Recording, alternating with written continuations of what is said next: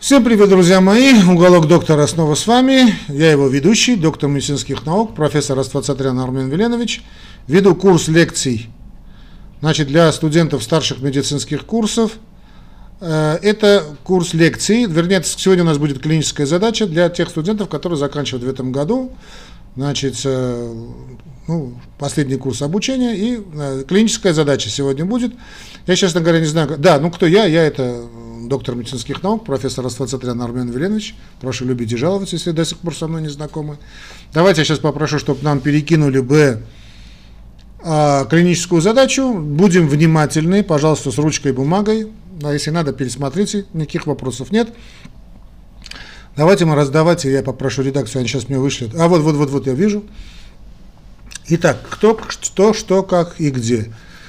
35 лет мужчина обратился к нам с жалобами на слабость, недомогание, одышку, кашель с выделением обильной слизисто-гнойной мокроты без запаха, особенно по утрам, за сутки выделяется до 300 миллилитров. Ну, уже понятен диагноз, но не суть важно, друзья мои, 300 миллилитров. Ну, представьте себе, стакан это 200, здесь за сутки он набирает 300 миллилитров, то есть э, харкает, дай Боже. Иногда отмечается кровохарканье, более, более в течение пяти лет, периодически состояние ухудшается, ага, неоднократно лечился в стационаре. Температура объективно 37,4, общее состояние удовлетворительное, кожа бледная, цианоз губ, подкожная жировая клетчатка развита недостаточно, ногтевые фаланги пальцев, ноги, рук в форме барабанных палочек, то есть старая проблема, ногти в форме часовых стрелок, ага, то есть, ну, классика жанра, да, Частота дыхательных движений 22 в минуту при перкуссии над нижними отделами легких отмечается притупление перкуторного звука. При аскультации дыхание ослабленное, в нижних отделах выслушиваются единичные влажные хрипы. Ну, тут здесь все там сказали, э, притупление перкуторного звука, значит, рентген будет, тоны сердца приглушены, пульс 95 в минуту, ритмичный. Угу. Давление 130 на 60. Абдоминальной патологии не выявлено. Ну, давайте думать, что тут у нас с диагнозом. Тут особенно, конечно, диагноз тут думать особенно и нечего. Понятно, что это бронхоэктаз. То есть это у нас бронхоэктатическая болезнь с высокой долей вероятности. Что такое бронхоэктазы, друзья мои? Значит, бронхоэктаз представляет собой расширение и деструкцию крупных бронхов, вызванных хронической инфекцией и воспалением. Частые причины – муковисцидоз, иммунные нарушения и рецидивирующие инфекции, хотя некоторые случаи, случаи являются идиопатическими, то есть не хрен поймешь, неизвестно. Отсюда и идиопатический. Кстати, идиот отсюда идет. Жалобы включают хронический кашель и выделение гнойной мокроты, которую мы увидели. У некоторых больных может быть лихорадка и одышка. В принципе, здесь есть субфибрильная. Диагноз основан на данных анамнеза, визуализирующих методов мы еще их не увидели. Обычно используется компьютерная томография, если она у вас есть высокого разрешения, хотя стандартная рентгенография также может иметь диагностическое значение. Конечно, конечно. Лечение профилактика обострения проводится с помощью бронходилататоров, устранения лишнего секрета, антибиотиков и контроля развития осложнений, таких как кровохарканье и дальнейшее повреждение легких из-за резистентных или оппортунистических инфекций. Здесь у нас было, крово, было по-моему, кровохарканье. Да? Требуется лечение, собственно говоря, основного заболевания. То есть мы имеем дело я сейчас не знаю, какие будут другие вопросы задаваться, но это бронхоэктаз, брон, ну, в общем, бронхоэктатическая болезнь. Давайте все-таки я, перед тем, как будем отвечать, на, в принципе, я знаю, какие будут уже вопросы, ну так, ну так подумаем. Ну, я думаю, там ничего таких сложных не будет вопросов, очевидно, они должны быть. На, что, на чем я хотел бы сделать э, ваш, у, у, ваше внимание обратить? Э, бронхоэкта... Мы уже, в принципе, говорили, когда у нас была лекция по бронхоэктатической болезни, но сейчас снова я повторю этот момент.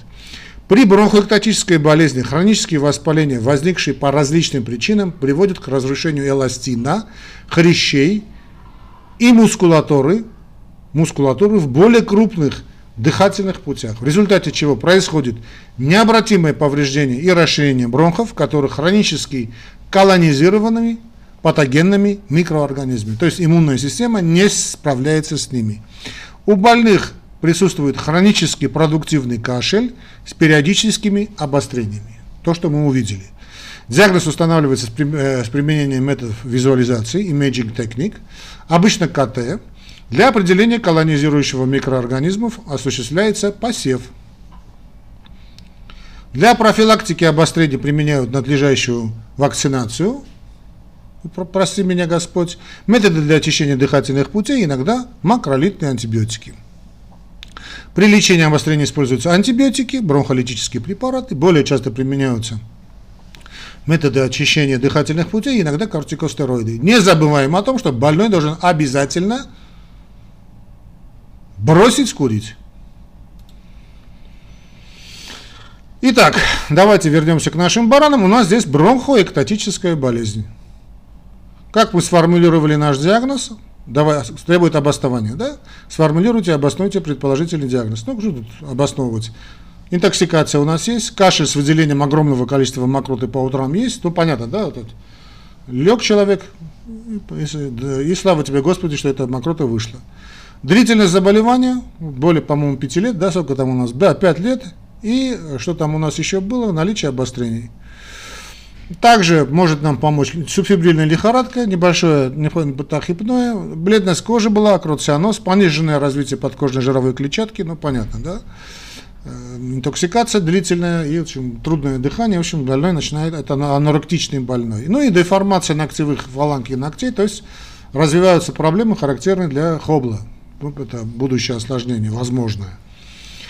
Ну, а при аскультации дыхания, влажные хрипы, понятно, Назовите дополнительные исследования. Ну, какие исследования должны быть? Это, конечно, ну, можем мы посмотреть э, анализ крови, то, по идее, должно быть сдвиг лейкоформулы влево, увеличение сои.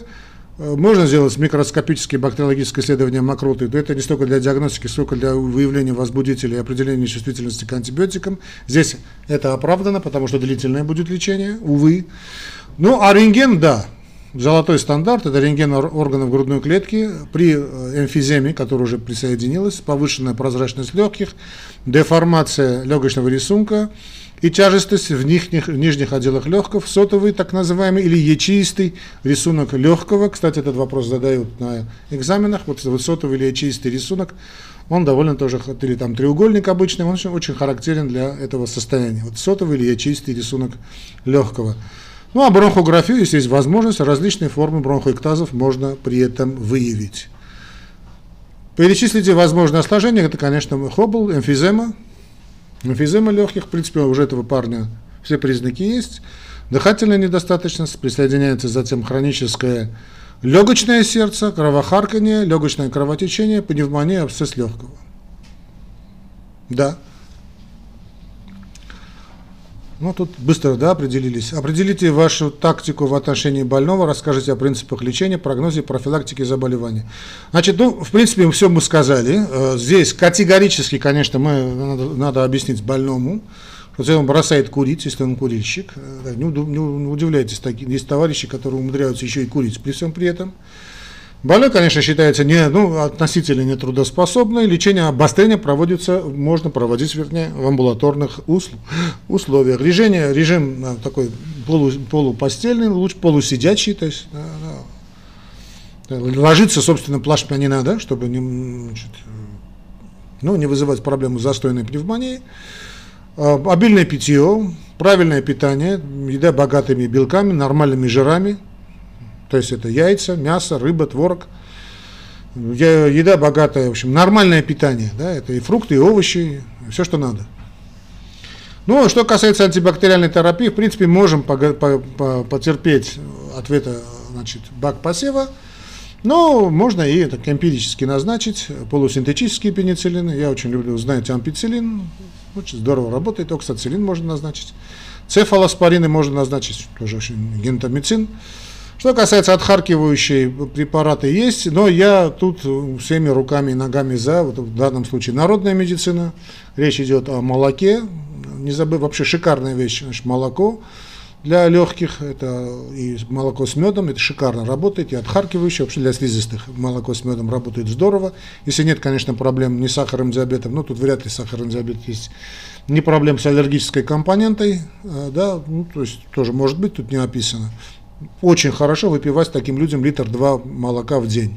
Теплое молоко с медом, с Можно и какао попить, вопросов никаких. Э, минеральное, общем, много пить воды, воду, чтобы, в общем, отхаркивал человек. Э, можно и молоко с содой, это тоже тяжелый напиток, но тоже можно пить.